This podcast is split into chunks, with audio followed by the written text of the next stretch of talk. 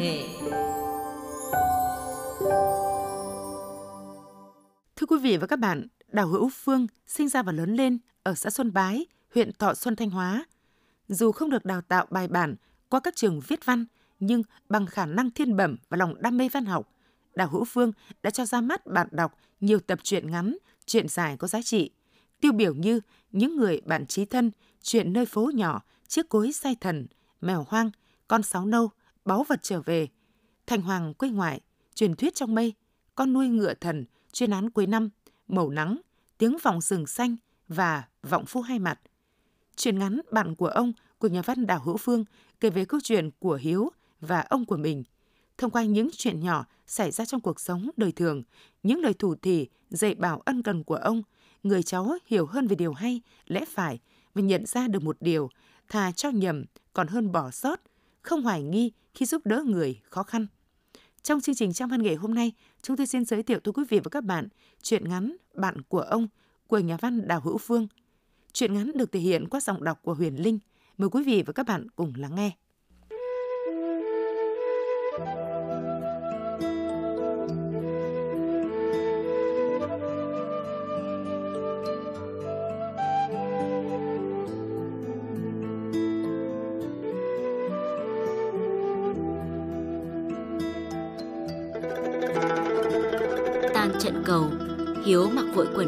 Rồi nhảy lên chiếc xe máy điện lao ra đường. Không khí trên đường thật đông vui tấp nập, chỉ còn ít ngày nữa là đến Tết. Cái Tết đầu tiên không Covid, không phong tỏa, không phải khẩu trang, nên trên gương mặt mọi người ai cũng vui. Hiếu càng vui hơn khi nghĩ đến món quà mà nó sắp được nhận. Lúc sáng, trên đường cùng các bạn ra sân vận động, Hiếu đã nhìn thấy chú Hội phóng con SH đi về phía nhà mình. Trên xe ngoài giỏ quà Tết sang trọng, còn một cái hộp đen rất đẹp mà Hiếu biết trong ấy đựng một món đồ đang là thứ rất được bọn trẻ yêu thích. Đó là chiếc trực thăng điều khiển từ xa. Chú Hội là nhân viên dưới quyền của ông nội Hiếu khi ông còn đang làm việc. Chú rất tâm lý. Năm nào đến Tết, ngoài giỏ quà biếu ông, chú đều có quà riêng cho anh em Hiếu. Đó là những món đồ chơi rất thời thượng và đắt tiền. Không biết Tết năm nay cái Lan được chú cho những thứ gì. Chứ phần Hiếu chắc chắn sẽ là một chiếc trực thăng điều khiển từ xa rồi. Hiếu luồn tay kéo cái chốt bên trong, đẩy cánh cổng sang bên rồi dắt xe vào sân. Cửa phòng khách rộng mở nhưng không khí trong nhà rất yên ắng. Hiếu dựng xe nhìn vào. Không thấy ông đâu. Trên bàn nước, ngoài bộ ấm chén cũng không có thứ gì khác. Mọi năm giỏ quà chú hội đem biếu ông thường đặt trên cái đôn kê sát bàn nước rồi cài lên đó tấm thiệp chúc mừng năm mới của tỉnh ủy, hội đồng nhân dân, ủy ban nhân dân tỉnh. Chiều 30, mẹ đặt thêm một lọ hoa tươi bên cạnh rồi cứ để thế suốt mấy ngày Tết. Trên mảnh sân nhỏ dưới giàn hoa giấy, ông đang ngồi đọc báo. Chồng báo Tết tờ nào cũng dày. Hai bộ bàn ghế kê liền nhau. Trên mỗi bàn đều có đĩa bánh kẹo, bộ ấm chén, lọ chè và phích nước. Hiếu chạy lại, ngồi cạnh ông hỏi. Ông ơi, mẹ cháu và em cháu đi đâu rồi? Ông vừa tiếp khách à? Ông bỏ cặp kính cận ra, để tờ báo xuống bàn, xoa đầu Hiếu nói. Về rồi đấy à, mẹ đứa em ra siêu thị mua mấy thứ. Ông vừa tiếp các cụ trong câu lạc bộ hưu trí của khu. Hôm nay, bọn ông có chương trình đọc và bình thơ của hội viên. Vui lắm. Thế chú hội có ở lại dự không ông? Cháu thấy chú ấy cũng hay làm thơ lắm. Ông lắc đầu. Chú hội không đến. Hiếu ngạc nhiên. Sáng nay trên đường ra sân vận động, cháu thấy chú ấy đi về phía nhà mình rồi mà. Chú ấy còn mang một giỏ quà và nhiều thứ nữa. Chắc là chú ấy đi biếu quà Tết ai đó, chứ không phải là ông. Bây giờ ông đã nghỉ hưu rồi còn gì. Ông vừa cười vừa nói. Hiếu thắc mắc. Ông ơi, thế những người như ông lúc về hưu thường mất hết bạn bè à? Ông xoa đầu Hiếu. Không, nhưng có một số sẽ không quan tâm đến mình nữa. Những người như chú hội thì còn phải lo nhiều mối quan hệ khác. Thấy Hiếu ngồi thử mặt vẻ không vui, ông nói. Nhưng thằng cháu đừng lo. Mất đi một vài bạn cũ, nhưng ông lại có thêm nhiều bạn mới. Họ lại rất chân thành và cởi mở. Sáng nay nếu cháu ở nhà thì cháu sẽ thấy bọn ông bình thơ trò chuyện rất vui. Ông xếp gọn mấy tờ báo lại, quàng tay lên vai Hiếu, nhìn ra xa nói. Bạn thì nhiều, nhưng ông vẫn thấy thiếu thiếu một cái gì đó. Là cái gì vậy ông? Cháu đoán thử xem. Việc này chỉ có cháu mới giúp ông được. Hiếu lắc đầu. Cháu chịu. Ông nói tên thư đó ra đi. Cháu sẽ tìm bằng được cho ông. Không phải tìm. Chỉ cần cháu đồng ý. Nghĩa là cháu có thứ ấy à? Hiếu ngắt lời ông. Ừ, đó là tình bạn. Tình bạn? Hiếu phá lên cười. Cháu là cháu của ông cơ mà. Mà sao ông lại muốn kết bạn với trẻ con? Không phải trẻ con, mà là người bạn nhỏ. Cháu đồng ý làm bạn ông nhé. Ông muốn có lúc được ngồi trò chuyện với cháu như một người bạn. Ông còn muốn nhờ cháu giới thiệu thêm cho ông những người bạn cùng tuổi của mình nữa. Được thôi ông ạ. À. Hiếu quảng tay ôm ngang thắt lưng ông. Cháu sẽ giới thiệu với ông mấy thằng bạn thân của cháu. Chắc chúng nó sẽ thích lắm. Ông mừng ra mặt. Chắc chắn nhé. Ông rất muốn nghe tâm sự của các cháu. Và chắc rằng ở đây ông cũng có nhiều chuyện các cháu có thể nghe được. Nào, đồng ý thì ông cháu mình làm một cái ngéo tay đi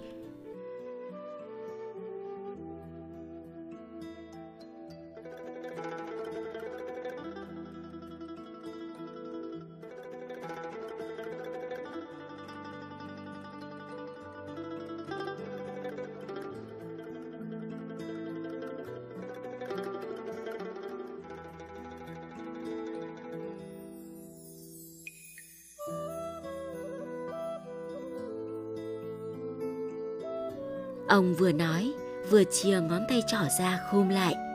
Hiếu thích thú, cũng khum ngón trỏ của mình ra ngéo chặt tay ông. Hai ông cháu cùng cười vui vẻ. Hiếu về nhà trong tâm trạng không được vui. Nó vừa cùng nhóm bạn làm một chuyến du xuân vùng lòng hồ về. Ông kéo Hiếu ngồi xuống chiếc ghế cạnh mình hỏi.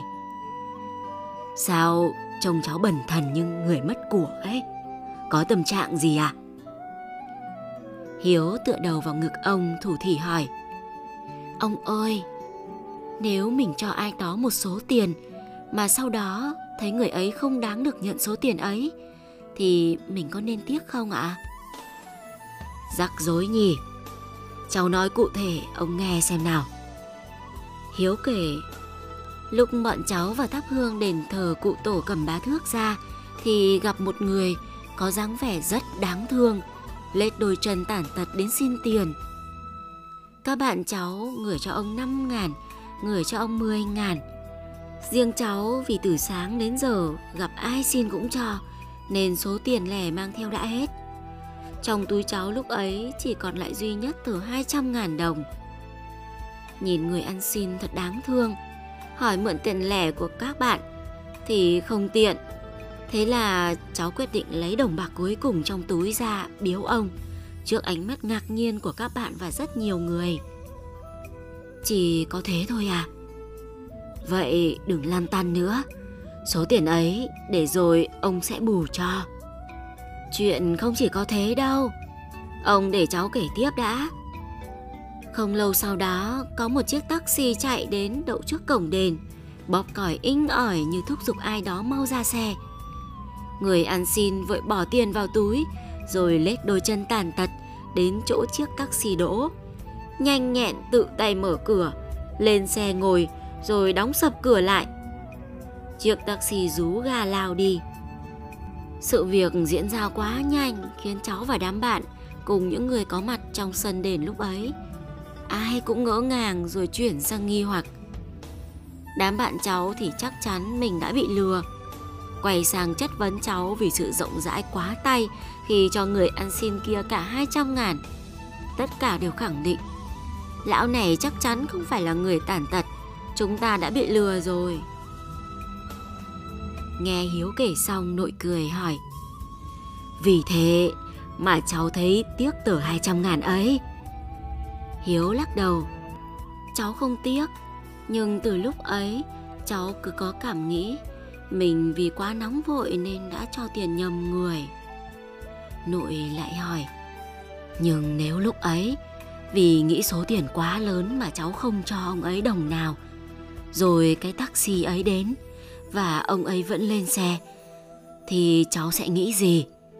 Có ân hận vì đã bỏ qua một cơ hội để giúp đỡ những người tàn tật đáng thương không? Hiếu gật đầu. Chắc là có. Nội xoa đầu Hiếu nói. Nếu có chuyện ấy, thì cái cảm giác ân hận chắc còn làm cháu khó chịu hơn cái cảm giác mất tiền vì đã cho nhầm người như lúc này. Ở đời, có những sai lầm tưởng rất nhỏ, nhưng có khi nó làm người ta phải ân hận mãi. Để ông kể cháu nghe chuyện này. Hồi trẻ, một lần ông cùng cán bộ huyện xuống xã phát gạo cứu đói. Có một hộ, chỉ có hai ông cháu được xã xếp vào diện cần cứu trợ đặc biệt nên để ở đầu danh sách. Khi xuống xã, đoàn đã làm ngược lại phát gạo cho những hộ có tên ở cuối danh sách trở lên với ý định dành tất cả số gạo còn lại cho hai ông cháu. Nhưng khi đến nhà, thì mọi người phát hiện ra một chuyện. Trong nhà có một nồi cơm điện rất mới. Mở ra là một nồi đầy cơm trắng. Cạnh đó có một túi đựng mấy cân gạo loại đắt tiền. Trên bếp có một song đầy thịt lợn nạc kho, tỏa mùi thơm phức mọi người nhìn nhau và sau khi ra sân hội ý chớp nhoáng, đều thống nhất nhận xét với mức sinh hoạt thế này, thì không thể gọi là thiếu đói được thế là cả cán bộ thôn và cán bộ xã đều đồng ý để đoàn đưa bì gạo 50 cân dự định phát cho hai ông cháu nhà ấy về huyện. Rồi, cháu có biết sau đó chuyện gì đã xảy ra không? Hơn nửa tháng sau, bên bệnh viện huyện đưa sang tin có một bệnh nhân vừa được đưa lên bệnh viện cấp cứu. Ông già hai mắt lờ đờ, bụng thì lép kẹp. Bác sĩ trưởng khoa xem mạch rồi khẳng định Ông không có bệnh gì mà chỉ là đi vị đói. Người ta bón nước cháo cho ông và chỉ một lúc sau đã thấy ông tỉnh lại. Ông được chuyển xuống khoa nội để chăm sóc. Liền sau đó, bên trường trung học phổ thông, thầy trò khiêng sang một học sinh. Em này cũng trong tình trạng nguy kịch và hiện tượng cũng giống như ông già bác sĩ trưởng khoa cũng cho em uống nước cháo rồi chuyển xuống khoa nội để chăm sóc. Lúc này người ta mới biết hai bệnh nhân chính là hai ông cháu của cái hộ nghèo ở xã nọ. Vì không có gạo mà đã nhiều ngày hai ông cháu chỉ toàn ăn rau má cầm hơi. Tìm hiểu kỹ, ông còn biết thêm chuyện này Người cháu vốn là học sinh giỏi, sống rất tình cảm nên được các thầy cô giáo và các bạn học cả lớp quý trọng. Khi biết em và ông nội sống rất thiếu thốn, cả lớp đã quyên góp được một số tiền để giúp đỡ hai ông cháu. Vì thấy ông cháu em đã ăn cháo nhiều ngày, lại biết tin huyện sắp có đợt cấp gạo cứu tế Nên các bạn đã bản nhau dùng số tiền ấy mua một cái nồi cơm điện, một túi gạo ngon loại 5 kg và một cân thịt lợn nạc đem xuống. Tự tay nấu cơm kho thịt cho hai ông cháu rồi mới ra về. Các bạn ấy về chưa được bao lâu và ông cháu cậu học trò nghèo ấy chưa kịp dọn cơm ăn, thì đoàn cứu trợ của bọn ông đến. Và cái mọi người nhìn thấy là một nồi cơm điện còn mới, được nấu bằng gạo loại gạo đắt tiền và xong thịt lợn nạc kho. Không một ai tìm hiểu thêm và tất cả đã đưa ra một kết luận vội vàng để rồi sau đó dẫn đến hậu quả khôn lường. Bọn ông đã phải làm kiểm điểm và nhận trách nhiệm trước chủ tịch huyện. Chuyện này cứ đeo bám ông suốt một thời gian dài. Ông xem đây là bài học đắt giá của một người là công bộc của dân và từ đó có thói quen làm việc gì dù nhỏ cũng phải xem xét kỹ. Thế bây giờ họ sống thế nào ông? Hiếu tò mò hỏi. Sau đó mấy năm thì ông cụ mất. Mất vì tuổi cao sức yếu, chứ không phải vì thiếu đói. Vì huyện đã cho hai ông cháu được hưởng một chế độ trợ cấp thường xuyên đặc biệt. Người cháu thì đỗ vào học viện quân y, trở thành một thầy thuốc giỏi. Chú ấy hiện là bác sĩ ở một bệnh viện lớn của quân đội. Ông trả lời rồi quay sang bảo Hiếu. Bây giờ ông cháu mình trở lại câu chuyện của cháu đi. Chuyện của cháu có cần bàn nữa không ông? Cần chứ. Ông nghĩ đây là vấn đề cũng khá tế nhị, cần một câu trả lời thỏa đáng. Một câu trả lời thỏa đáng? Cháu nghĩ làm gì có chuyện ăn xin đi taxi? Có đây. Sáng nay bọn ông cũng mới bàn đến đề tài này. Chuyện một số người ăn xin thuê xe ôm hoặc taxi để di chuyển địa điểm hành nghề là có thật. Sau Tết, chỗ nào cũng mở lễ hội. Nhiều người không muốn xin tiền ở một nơi cố định mà tìm cách chuyển địa bàn. Họ thuê xe ôm hoặc rủ nhau ba bốn người thuê hẳn một chiếc taxi để làm việc ấy. Trường hợp cháu vừa nói, có thể tốp người ăn xin này sau khi hành nghề ở khu vực đền thờ bà chúa Thượng Ngàn và đền thờ danh nhân Cẩm Ba Thước đã thuê taxi để di chuyển về khu di tích Lam Kinh. Cháu thử tính xem, khoảng cách giữa hai điểm du lịch là gần 30 km. Nếu họ đi bộ thì đến bao giờ mới tới? Việc ấy cháu nghĩ cũng có thể chấp nhận được. Nhưng cháu chỉ băn khoăn là liệu họ có đúng là những người tàn tật đáng thương không? Nếu có tỷ lệ, chắc cũng không đáng kể. Những người đã phải tính đến việc ngửa tay xin đồng tiền bố thí của thiên hạ, chắc họ cũng đã cùng đường. Không ai muốn làm việc ấy đâu. Cháu đừng lan tan nữa. Cũng chỉ là một chút để giúp đỡ những hoàn cảnh khó khăn thôi mà. Ông nghĩ cho nhầm còn hơn bỏ sót. Cho nhầm còn hơn bỏ sót.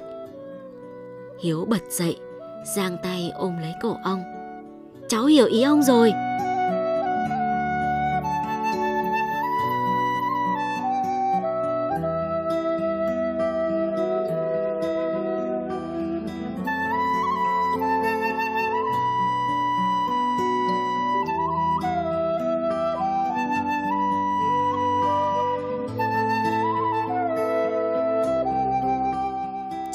Văn nghệ của Đài Phát thanh Truyền hình Thanh Hóa xin được kết thúc tại đây.